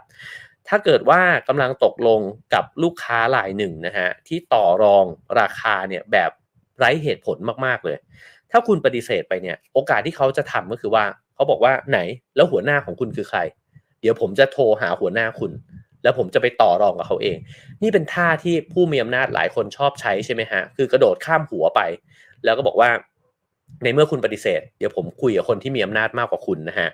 เขาบอกสิ่งนี้เนี่ยคุณสามารถทำได้ฮะด้วยการปลดอาวุธเขาล่วงหน้าเลย ด้วยการที่ไปบอกหัวหน้าคุณฮะว่าลูกค้าคนนี้เป็นแบบเนี้ย แล้วเดี๋ยวเขาอาจจะโทรหาพี่นะ ฉะนั้นเนี่ยผมขอบอกพี่ไว้ก่อนเลยว่าเขาเป็นแบบนี้กับผมมาหลายรอบละ พี่เนี่ยควรจะซับพอร์ตผมนะ ด้วยการที่ถ้าเขาเนี่ยโทรไปหาพี่ พี่บอกเขาเลยว่า พี่จะไม่ตัดสินใจแล้วให้เขาโทรกลับมาหาผมเอง เพราะผมมีอำนาจรับผิดชอบกับเรื่องนี้โดยตรงแล้วก็คุณต้องไปคุยกับเขาเนี่ยแหละถูกต้องแล้ว ฉะนั้นถ้าลูกค้าโทรไปหาหัวหน้าจริงๆเนี่ย ถือว่าลูกค้าไม่มีอาวุธนั้นแล้วนะแล้วถ้าลูกค้าบอกว่าอ้าวในเมื่อคุณให้คุณลดราคาให้ผมไม่ได้ อะ เดี๋ยวผมโทรหาเจ้านายคุณแล้วกัน คุณก็จะพยักหน้าครับ บอกว่าได้เลยครับ งั้นเอาเบอร์ไปเลยนะฮะ นี่เบอร์ของหัวหน้าผม เดี๋ยวโทรไปคุยกับพี่เขาดูครับ สิ่งเหล่านี้คือการปลดอาวุธนะฮะ นั่นก็คือสิ่งที่เราสามารถที่จะเตรียมตัวได้ เพราะฉะนั้นอันนี้ก็ไปคิดต่อได้อีกเยอะนะครับ ว่าใครที่ชอบ ทำกับเรานะฮะด้วยการปฏิเสธการปฏิเสธของเราเนี่ยด้วยท่าไม้ตายบางอย่างของเขาเนี่ยเราถือโอกาสปลดอาวุธเขาไว้ก่อนเลยได้นะฮะ อันที่ 2 คือคาดการถึงเหตุรุนแรงที่สุดนะครับ ถามตัวเองว่าอะไรคือเหตุร้ายแรงที่สุด ที่อีกฝ่ายหนึ่งจะกระทำเมื่อถูกเราปฏิเสธนะฮะเขาบอกว่าเคยมีผู้บริหารคนหนึ่งเนี่ยเคยกล่าวบอกว่าเออเมื่ออยู่ในสถานการณ์ที่เลวร้ายที่สุดในการเจรจาต่อรองธุรกิจนะฮะเขาจะคิดว่าอีกฝ่ายหนึ่งเนี่ยจะทำอะไรกับเขาได้บ้าง ถ้าไอสิ่งที่เขาจะทำเนี่ยไม่ใช่การเอาปืนเข้ามาเนี่ยขึ้นมาแล้วก็จ่อหัวแล้วยิง จนกระทั่งผมตายไปเนี่ยนะฮะเขาบอกว่างั้นแปลว่าผมก็ยังมีลมหายใจอยู่ ต่อให้เขาปฏิเสธมา ผมก็มีชีวิตต่อไป คิดได้แบบนี้ก็สบายใจ แล้วก็ทำให้การเจรจาต่อรองเนี่ยมันมีน้ำหนักเพิ่มมากขึ้นนะฮะ คืออย่างหนึ่งที่มันเป็นจิตวิทยาเนี่ย เวลาที่ใครสักคนเรียกร้องจากเรามากๆ แล้วเราเนี่ยเป็นคนที่ทั้งกลัวทั้งเกรงใจทั้งรู้สึกผิดนะฮะออพลังอำนาจในการต่อรองของเรามันจะลดลงมากๆ แล้วมันจะทำให้เขามีโอกาสได้ในสิ่งที่เขาต้องการเนี่ยมากมีโอกาสที่เราจะต้องยอมในสิ่งที่เราไม่อยากจะยอมมากใช่ไหมฮะฉะนั้นไอ้เจ้าอุปกรณ์ต่างๆ ที่หนังสือเล่มนี้แนะนำเนี่ยผมคิดว่ามันเอามาเสริมนะฮะว่าเราเนี่ยมีฐานในการยืนของเรา แล้วก็เราสามารถลดทอนอาวุธของเขาลง แล้วก็อีกเรื่องหนึ่งก็คือว่า เราเองก็สามารถที่จะคิดถึงเรื่องที่มันเลวร้ายที่สุด แล้วเราก็ไม่กลัวมันอีกต่อไป เวลาไม่กลัวเนี่ยจิตวิทยามันเป็นด้านกลับเลยนะฮะก็คือว่าพอเราแข็งขืนขึ้นมาได้เนี่ยอีกฝ่ายหนึ่งจะอ่อนลง ฉะนั้นเรื่องนี้มันเป็นเรื่องของการต่อรองอำนาจกันนะฮะอีกเรื่องหนึ่งก็คือทบทวนการตัดสินใจอีกครั้งนะฮะเขามีคำถาม 3คำถามที่เอ่อช่วยเรานะครับ อันที่ 1 ก็คือ ฉันมีความจำเป็นจริง ๆ หรือเปล่าที่ฉันจะต้องพูดคำว่าไม่เนี่ยนะฮะถ้ามันไม่จำเป็น เราอาจจะไม่จำเป็นจะต้องปฏิเสธก็ได้นะครับ อันที่ 2 คือฉันมีพลังมากพอหรือเปล่าที่จะต่อสู้เนี่ยในเงื่อนไขนี้ ถ้าคำตอบคือเรายังไม่มีพลังมากพอเนี่ยใจเย็น อย่าเพิ่งรีบลุกขึ้นมาปฏิเสธ ไปวางแผนดีๆก่อนนะฮะไปรวบรวมสรรพกำลังมาก่อน แล้วค่อยปฏิเสธนะฮะอันที่สามคือฉันเนี่ยมีสิทธิ์ไหม ในการที่จะปฏิเสธนะฮะคือบางทีสมมติฟังวันนี้เสร็จฮึกเหิมมากนะฮะแล้วก็ปฏิเสธดะเลยเนี่ยนะครับโอกาสจะพินาศก็มีสูงนะฉะนั้นไปเช็คตัวเองดูก่อนด้วยนะครับ ว่าเอ๊ะตกลงแล้วเอ๊ะฉันนี่ในบทบาทหน้าที่ของฉันเนี่ยฉันพูดปฏิเสธได้ขนาดนั้นเลยไหมนะฮะบางทีมันก็จำเป็นที่จะต้องทำไปก่อนบ้างนะครับ เพราะฉะนั้นก็ต้องไปชั่งน้ำหนักกับไอ้เจ้าสามคำแนะนำนี้เนี่ย ด้วยเช่นกัน คราวนี้ลองมาดูนะครับว่าแล้วถ้าเกิดว่าเออเราต้องการนะฮะที่จะปฏิเสธเนี่ยอันนึงเลยที่หนังสือเล่มนี้เนี่ยแนะนำมาก ๆนะครับคือเราจำเป็นที่ต้องให้เกียรติคนอื่นนะครับ ก่อนที่เราจะปฏิเสธไอ้คำว่าให้เกียรติไม่ได้เป็นการให้เกียรติแบบเพื่อที่จะประจบแล้วก็พูดคำว่าไม่นะฮะไม่ใช่ให้เกียรติเพราะว่ามีกลยุทธ์อะ แต่ควรทำสิ่งนี้ให้เป็นธรรมชาติของเราเลย ก็คือเราเป็นคนที่ให้เกียรติเพื่อนมนุษย์คนอื่น ถามว่าทำไมเราต้องให้เกียรติคนอื่นนะฮะออผมว่าวิธีคิดง่ายที่สุดก็คือว่ามนุษย์ทุกคนมันมีเกียรติมีศักดิ์ศรี แล้วก็เรามีชีวิตเนี่ยเท่าเทียมกัน เรามีสติปัญญาที่ไม่ได้แตกต่างกันนะฮะประสบการณ์ชีวิตอาจจะแตกต่างกัน แต่ว่าเรามีความเป็นมนุษย์เหมือนกัน ถ้าจะลึกลงไปกว่านั้นอีกก็คือว่า อันที่จริงในตัวมนุษย์ทุกคนมันมีคุณงามความดีอยู่อะมันมีเจตนาบางอย่างที่ดีนะฮะ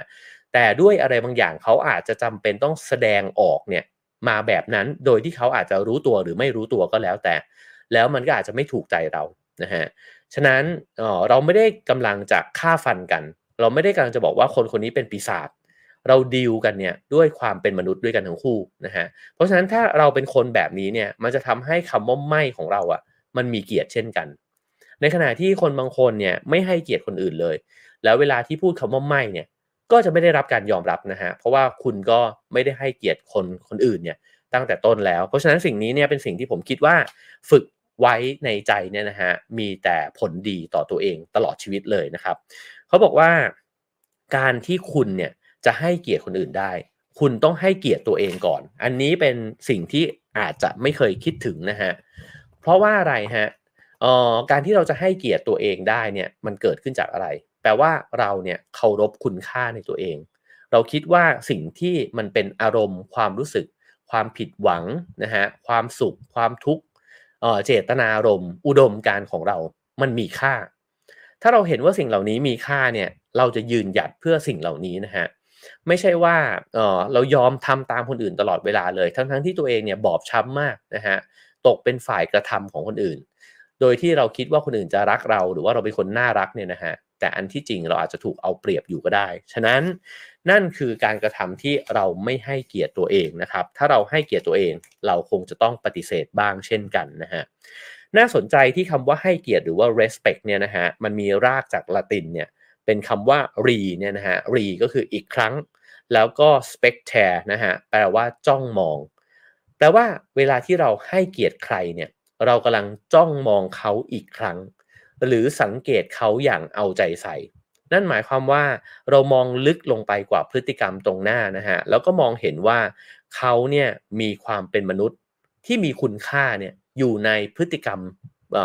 ที่ซ่อนอยู่เบื้องหลังพฤติกรรมที่แสดงออกต่อหน้าเราแบบนั้นนะครับ ฉะนั้นการ respect ก็คือการถ้าเป็นภาษาง่ายๆนะฮะผมคิดว่าคือการเคารพคุณค่าและปัญญาที่มีอยู่ในตัวมนุษย์คนอื่น อย่างเท่าเทียมกันนะฮะ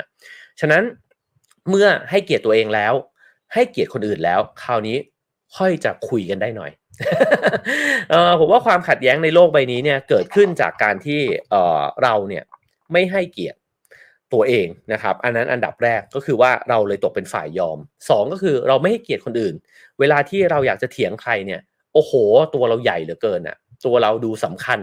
สิ่งที่เราเชื่อดูถูกต้องไปหมด นะฮะเพราะฉะนั้นมันจึงเป็นการปฏิเสธที่ไม่น่ารับฟังเลยนะฮะทีนี้ลองมาดูว่าคำแนะนำที่เขาบอกว่าการให้เกียรติเนี่ยแสดงออกเป็นพฤติกรรมได้โดยวิธีอะไรบ้างนะฮะก็ข้อแรกก็คือรับฟังอย่างตั้งใจ ตรงนี้ผมจะไม่ลงรายละเอียด ไว้ผมจะทำซีรีส์ทำ EP เรื่องการฟังนะฮะอย่างอย่างเต็มๆเนี่ยอีกครั้งหนึ่งนะครับ ฉะนั้นเนี่ยการฟังโดยไม่ขัดจังหวะนะครับ แล้วก็อาจจะทำในด้านกลับเลย นอกจากไม่ขัดจังหวะแล้วเนี่ยถามเขาด้วยครับว่าอ๋อมีอะไรเพิ่มเติมอีกไหมครับ จากที่พูดมา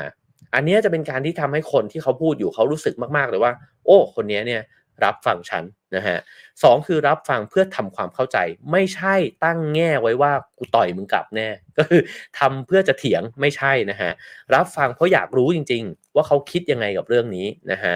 ยังไม่ต้องคิดเรื่องเถียงเลย หลายคนเนี่ยฟังคนอื่นพูด แล้วก็ตั้งโหมดตลอดเวลาว่าเหมือนโตวาทีครับว่ามาพูดมาแบบนี้โอเคทดไว้ในใจละเดี๋ยวเถียงมันประเด็นนี้แหละนะ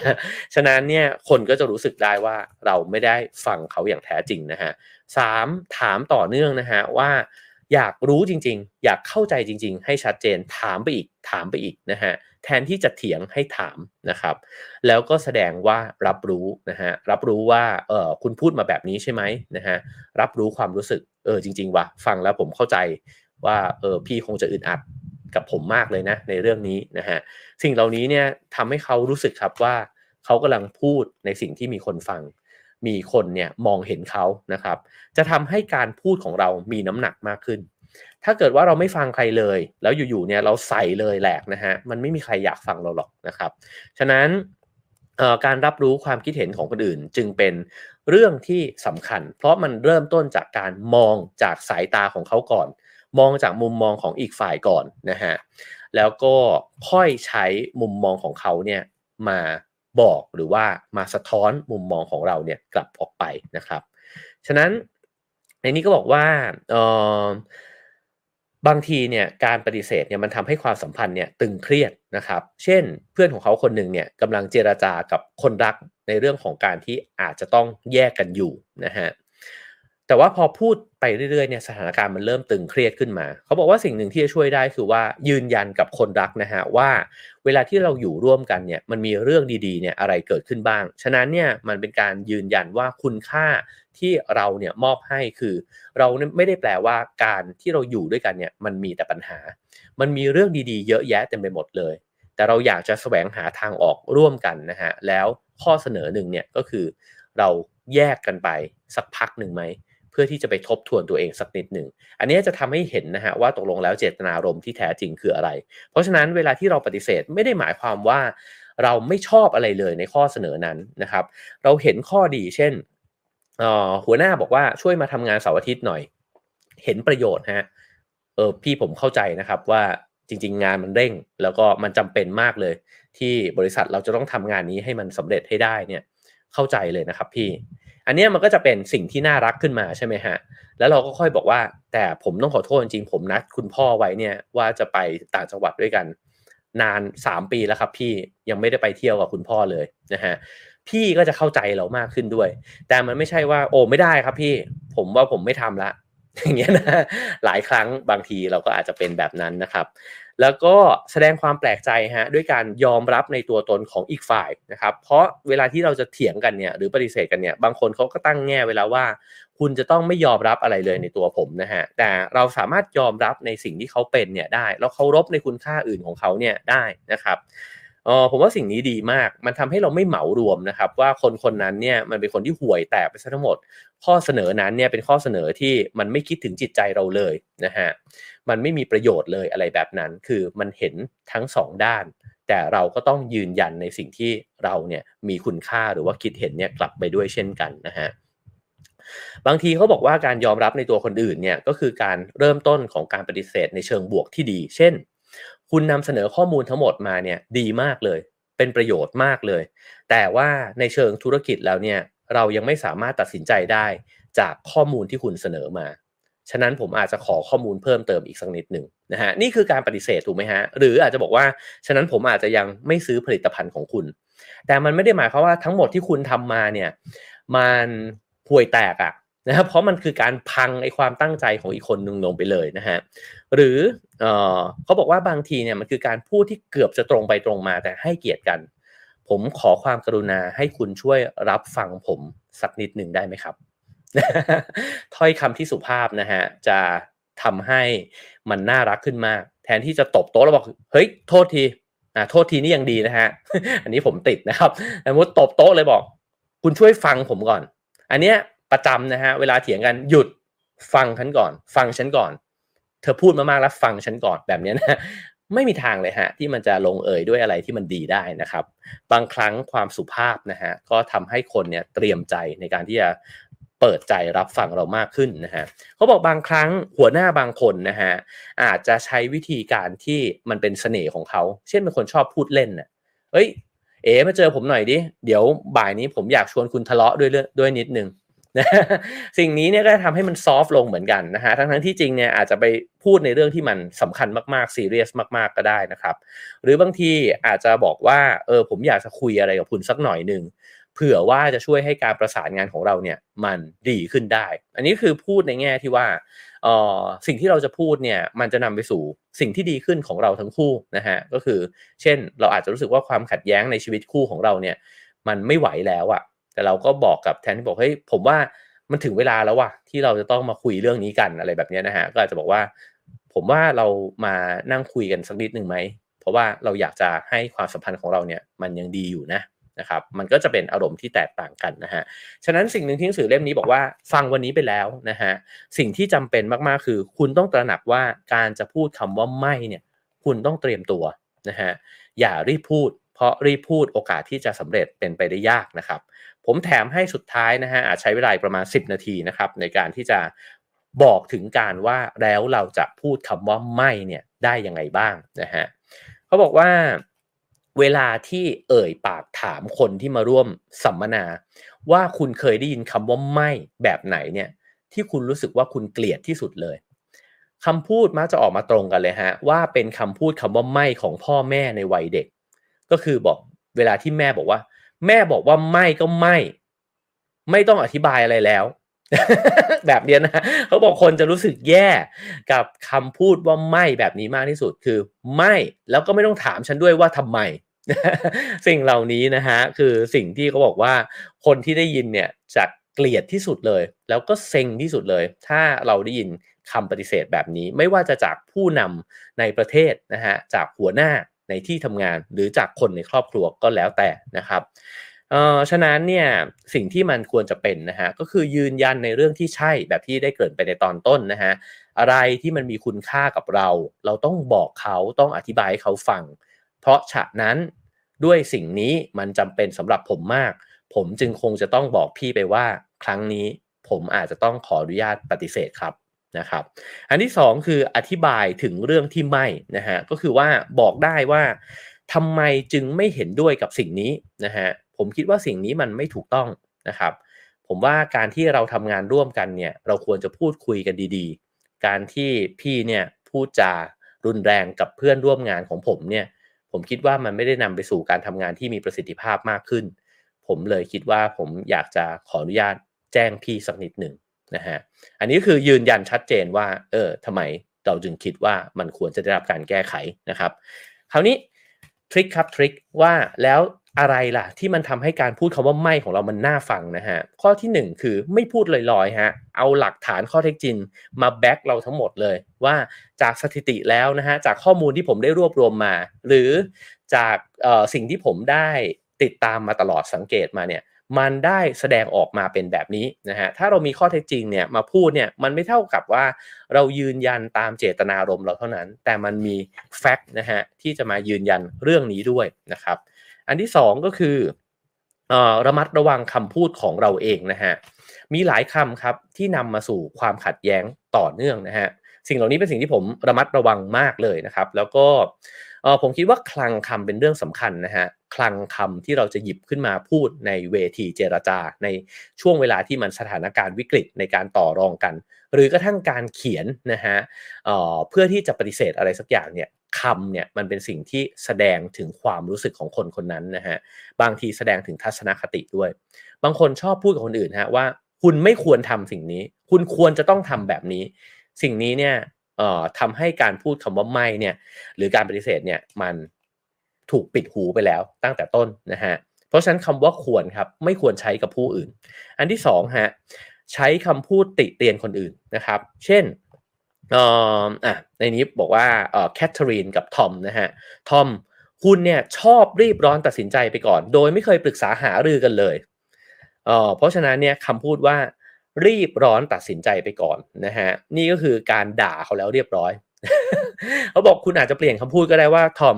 ทำไมคุณถึงตัดสินใจล่วงหน้าไปโดยที่ยังไม่ถามฉันเลย อันนี้คือซอฟต์ลงไปเยอะเลยนะฮะทั้งทั้งที่พูดเรื่องเดียวกันนะครับทำให้คำพูดเนี่ยมันเป็นกลาง อย่าทำให้มันเป็นลบนะฮะไอ้คำว่าชอบก็เช่นกันทำไมพี่ชอบทำแบบเนี้ยนะฮะอันนี้คือพร้อมจะต่อยกันแล้วนะครับ หรือบางครั้งเราติเตียนกันออกไปตามตรงนะฮะอ๋อบางทีบอกว่าไอ้สิ่งที่คุณพูดมาโคตรไร้เหตุผลเลยว่ะ อันนี้ก็เตรียมต่อยนะฮะหรือคุณเนี่ยมีพฤติกรรมที่มันห่วยแตกมาก สิ่งเหล่านี้นะฮะบางทีคนที่มีอำนาจมากกว่าคนอื่นเนี่ยไม่ค่อยระวังคำพูดนะครับ การพูดที่ได้ผลดีก็คือการนำเสนอข้อเท็จจริง แล้วให้อีกฝ่ายไปตัดสินใจเอาเองฮะไม่ต้องไปสรุปอะไรให้กับเขา สมมุติลูกค้าเนี่ยบอกมาบอกว่า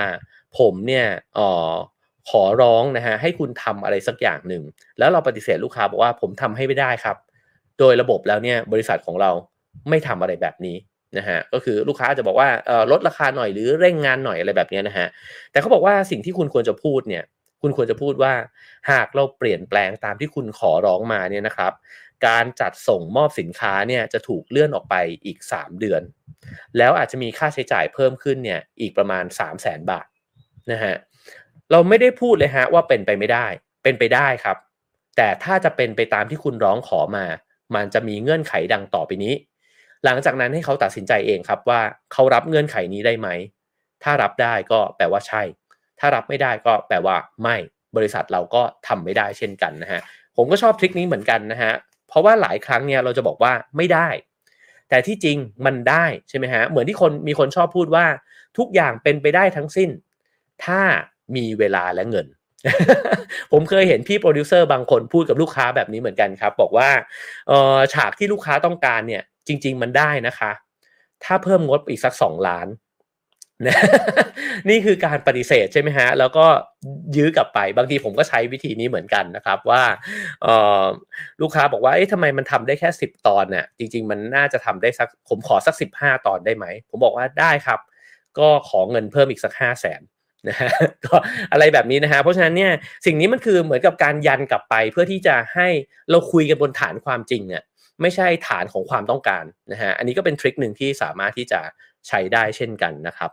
หรืออใช้การใช้คำพูดรวบยอดเป็นเรื่องที่ต้องระวัง เรื่องนี้คลาสสิกนะฮะลองดูบทสนทนาตัวอย่างดังต่อไปนี้นะฮะคุณเนี่ยไม่เคยพอใจการทำอาหารของฉันเลยนะ ไม่เคยมีอะไรเลยที่ฉันทำแล้วเนี่ยมันดีพอสำหรับคุณ อันนี้เมียบอกสามีนะฮะทางผัวก็พูดกลับมาบอกว่า คุณพูดเรื่องอะไรเนี่ย รู้ไหมคุณเนี่ยหงุดหงิดตลอดเวลาเลย เหมือนกับว่าทุกสิ่งทุกอย่างที่ผมทำเนี่ยมันทำให้คุณอารมณ์เสียได้ทุกเรื่องเลยนะฮะอ้าวเนี่ยคุณหาเรื่องกันอีกแล้วชอบทำให้ฉันรู้สึกว่าตัวเองเนี่ยผิดได้ตลอดเวลาเลยนะบทสนทนาแบบนี้คลาสสิกมีอยู่ในทุกบ้านเรือนนะครับเขาลองไฮไลท์ให้ดูครับว่ามันมีคำอะไรบ้างที่มันอยู่ในไอการทะเลาะเบาแหวงเหล่านี้นะฮะหนึ่ง ไม่เคย คุณเนี่ยไม่เคยชอบสิ่งที่ฉันทำเลยสองตลอดเวลาเลย คุณเนี่ยทำแบบนี้ตลอดเวลาเลยนะฮะไม่เคยมีอะไร ไม่เคยมีอะไรเลยใช่ไหมที่ฉันทำแล้วมันดีในสายตาคุณนะแล้วก็อีกคำคือทุกสิ่งทุกอย่าง ทุกสิ่งทุกอย่างที่ฉันทำมาเนี่ย มันไม่เคยถูกใจคุณเลยใช่ไหมนะครับ ฉะนั้นนะฮะไม่เคยตลอดเวลาไม่เคยมีอะไรดีนะฮะทุกสิ่งทุกอย่างคำพูดแบบนี้ มีอะไรร่วมกันฮะคือมันเหมารวมนั่นเองนะครับเขาบอกว่าเมื่อไหร่ก็ตามที่คุณรู้สึกว่ามีคนมาเหมารวมแบบนี้เนี่ยคุณขี้เกียจฟังคนคนนั้นแล้วนะฮะฉะนั้นสิ่งเหล่านี้ก็ทดไว้ในใจนะครับอีกอันนึงก็คือเรื่อง i message นะครับก็คือใช้คำว่าฉันนะฮะจะช่วยได้มาก ไม่ใช่ใช้คำว่าทำไมคุณทำแบบนี้แต่ใช้คำว่าฉันเนี่ยว่าเมื่อเกิดเหตุการณ์นี้ขึ้นเนี่ยฉันเดือดร้อนแบบนี้ เมื่อคุณทำแบบนี้กับฉัน ฉันรู้สึกแบบนี้นะฮะที่ฉันจำเป็นจะต้องปฏิเสธ เพราะว่าฉันจะต้องไปทำสิ่งเหล่านี้นะครับคือให้ฐานทั้งหมดเนี่ยมันอยู่บนข้อเท็จจริง แล้วมันอยู่บนสิ่งที่ฉันเนี่ยรู้สึกฉันเป็นฉันทำฉันจำเป็นจะต้องทำนะฮะมันก็จะทำให้รู้สึกว่าเราเนี่ยอยู่ในขอบเขตที่เราพูดในสิ่งที่เราได้รับผลกระทบนะครับ เราไม่ได้ไปเบรมใครเลย แต่ถ้าชี้นิ้วออกไปเมื่อไหร่ว่า คุณ ที่คุณทำแบบนี้คุณนิสัยแบบนี้นะฮะคุณพูดจาแบบนี้มันจะกลายเป็นว่าสุดท้ายแล้วก็คือด่าเขาแล้วนั่นเองนะฮะ อีกอันนึงคือใช้คำว่าเรานะฮะ คืออันนี้ก็ดีเหมือนกันก็คือว่าทุกครั้งที่เวลาเราต้องการจะพูดคำว่าไม่หรือปฏิเสธใครเนี่ย ให้นำไปสู่ผลประโยชน์ของวงกว้างมากกว่านั้นนะฮะ เช่นเเวลาที่อาจจะต้องปฏิเสธหัวหน้าว่าเสาร์อาทิตย์นี้ผมเข้าไปทำงานให้พี่ไม่ได้จริง เพราะว่าพวกเราเนี่ยนัดกันไว้แล้ว มันไม่ใช่เรื่องของผมคนเดียวนะ มันเป็นเรื่องของครอบครัวผมเนี่ยอีกเป็นกระตากเลยอะแล้วถ้าผมปฏิเสธมันล่มเนี่ยมันล่มสลายไปถึงครอบครัวของผมด้วยนะฮะ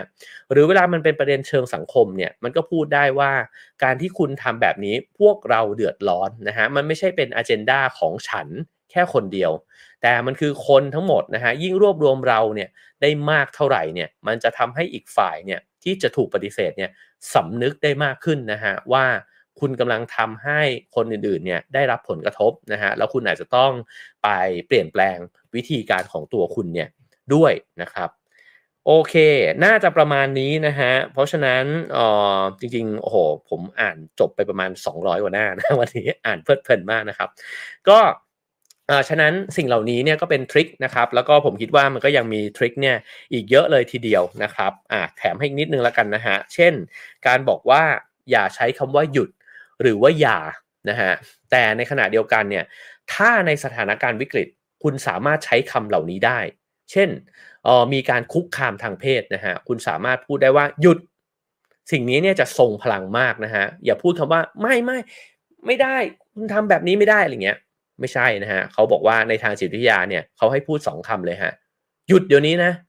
อย่าเขาบอกว่าคำว่าอย่าเนี่ยสามารถดึงดูดความสนใจ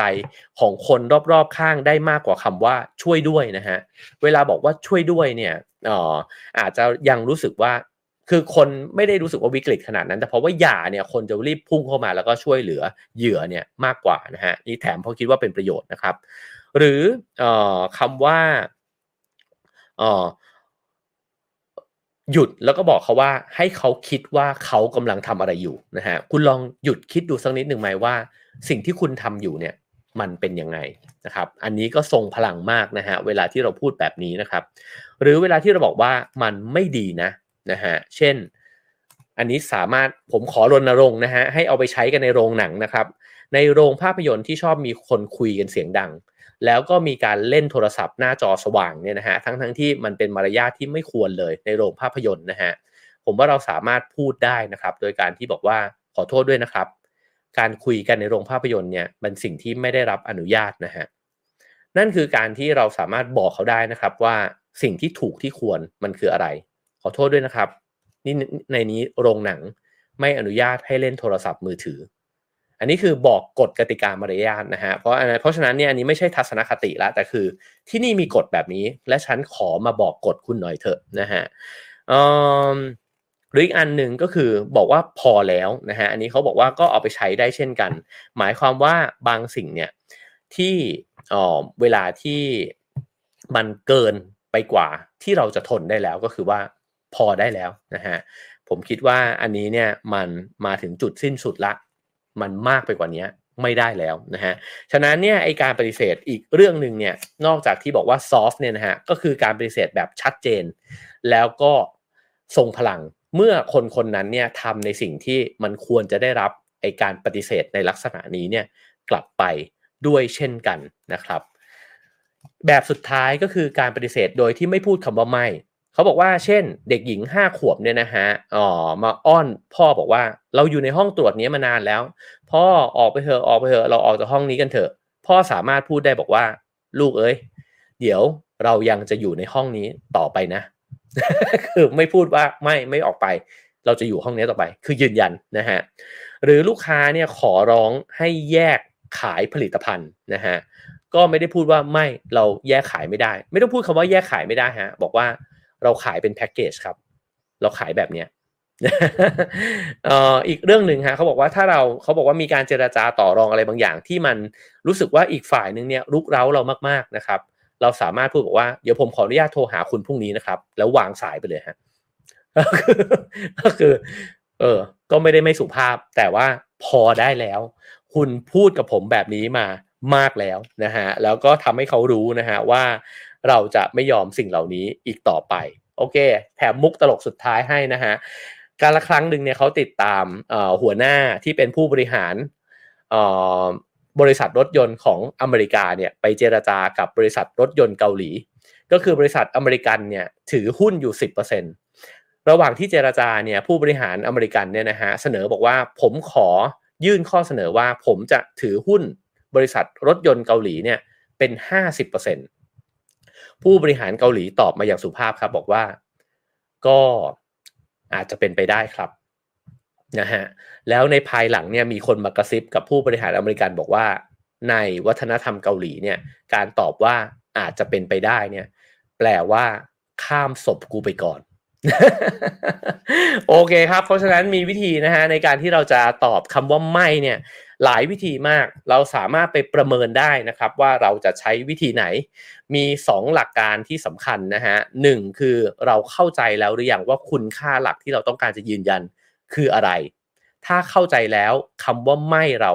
จะแข็งแรงและทรงพลังอย่างมาก ทบทวนคุณค่าของตัวเองอยู่บ่อยๆ ในเรื่องที่เรารู้สึกว่าเราถูกกดดันนะฮะสองก็คือว่าเวลาที่จะพูดคำว่าไม่กับใครเนี่ยให้เกียรติเขาด้วย รับฟังนะฮะ เข้าใจเขาก่อนนะครับ แล้วก็ค่อยแสดงความคิดเห็นของตัวเองออกไป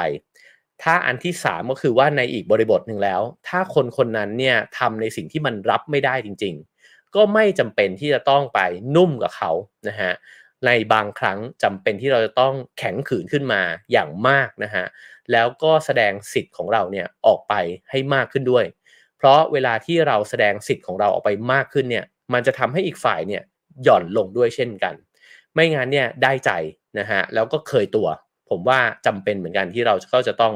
หึมขึ้นมาสักครั้งหนึ่งนะฮะแล้วก็ทำให้เขาฟังเราบ้างนะฮะนั่นจริงๆก็คือเหมือนกับจะบอกว่าพอแล้วล่ะ คุณทำมามากละ ได้เวลาที่ผมจะหึมใส่พองตัวนะฮะแล้วก็ผมขอพูดว่าไม่กับคุณบ้างแล้วนะครับ โอเคครับ ทั้งหมดนั้นคือเนื้อหาของ Have a nice day ประจำวันนี้นะฮะ จากหนังสือเล่มนี้นะครับ พลังแห่งการปฏิเสธ The Power of Positive No นะครับผู้เขียนคือวิลเลียมยูรีนะครับแล้วก็ผู้แปลคือคุณศรีนวลเลิกสิรินุกูลนะฮะยังมีทริคอีกเพียบนะฮะผมอ่านไปได้จริงผมอ่านไปเกินครึ่งเล่มแล้วนะครับ แต่ว่าเอามาเล่าสู่กันฟังแบบสกัดให้ฟังนะฮะเพราะฉะนั้นก็อาจจะลองไปหาซื้อกันดูได้นะครับ แม้ว่าหนังสืออาจจะไม่ใหม่แล้วนะฮะก็ลองไปซื้อหามาอ่านกันดูนะครับ ผมคิดว่าเรื่องราวในวันนี้น่าจะเป็นประโยชน์นะฮะเพราะว่า ส่วนหนึ่งเลย เราอยู่ในวัฒนธรรมของการที่สอนเราเนี่ยให้เป็นคนที่น่ารักนะฮะการเป็นคนที่น่ารักบางทีมันไม่น่ารักสำหรับตัวเองนะครับ เพราะว่าเเราไม่ค่อยกล้าปฏิเสธ โดยเฉพาะคนที่มีอำนาจมากกว่าเรา แต่การที่เราไม่กล้าปฏิเสธเนี่ยผมว่ามันเกิดขึ้นจาก 2 อย่างด้วยกันก็คือ 1. เราไม่มีวิธีการนะฮะสคือ เราไม่เข้าใจตัวเองนะครับ เพราะฉะนั้นเนี่ยคิดว่าฟังไปแล้วเนี่ยน่าจะมีวิธีการในการที่จะไปปฏิเสธมากขึ้นนะครับ แล้วผมก็เรียนรู้จากประสบการณ์ของตัวเองนะฮะว่า พอเราเริ่มปฏิเสธเป็นชีวิตมันเปลี่ยนนะฮะเรารู้สึกว่าเราได้กลุ่มบังเหียนตัวเองเนี่ยชีวิตตัวเองเนี่ยเพิ่มมากขึ้น เราไม่ต้องออไปทำนะฮะในสิ่งที่เราไม่เห็นด้วยหรือว่าไม่ยอมรับหรือว่าไม่อยากทำเนี่ยนะฮะ ให้มันมากมายซะจนมันมาเบียดบังสิ่งที่เราอยากจะทำเราจะมีเวลาในการที่จะได้ทำในสิ่งที่เราอยากทำมากขึ้นนะฮะเราได้มาวางแผนชีวิตตัวเองให้มันเป็นไปตามที่เราต้องการมากขึ้นนะครับ เพราะฉะนั้นคำว่าไม่คำสั้นๆนะฮะแต่ถ้าเกิดว่าพูดเป็นเนี่ยมันก็สามารถที่จะเปลี่ยนแปลงชีวิตเราได้ด้วยเช่นกันนะครับโอเคครับก็ให้คะแนนความพึงพอใจเข้ามาได้นะฮะห้าสี่สามสองหนึ่งศูนย์นะครับฟังแล้วเป็นยังไงบ้างคอมเมนต์กันเข้ามาได้นะครับ แล้วก็ สามารถสนับสนุนรายการนะครับ ได้ตามเบอร์บัญชี แล้วก็ QR code ที่ปรากฏอยู่บนหน้าจอนะฮะขอบคุณทุกการสนับสนุนเลยนะฮะในทุกๆจำนวนเลยนะครับ แล้วก็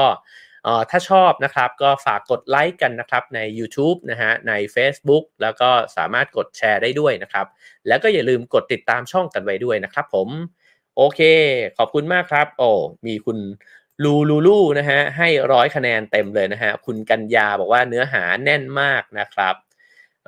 คุณสุปรีดา บอกว่าฟังคุณเอครั้งใดได้ข้อคิดดีๆ มาใช้ในชีวิตเสมอเลยนะฮะ ขอบคุณมากนะครับ คุณนัชชาบอกว่านุ่มนวลแต่จึกจบ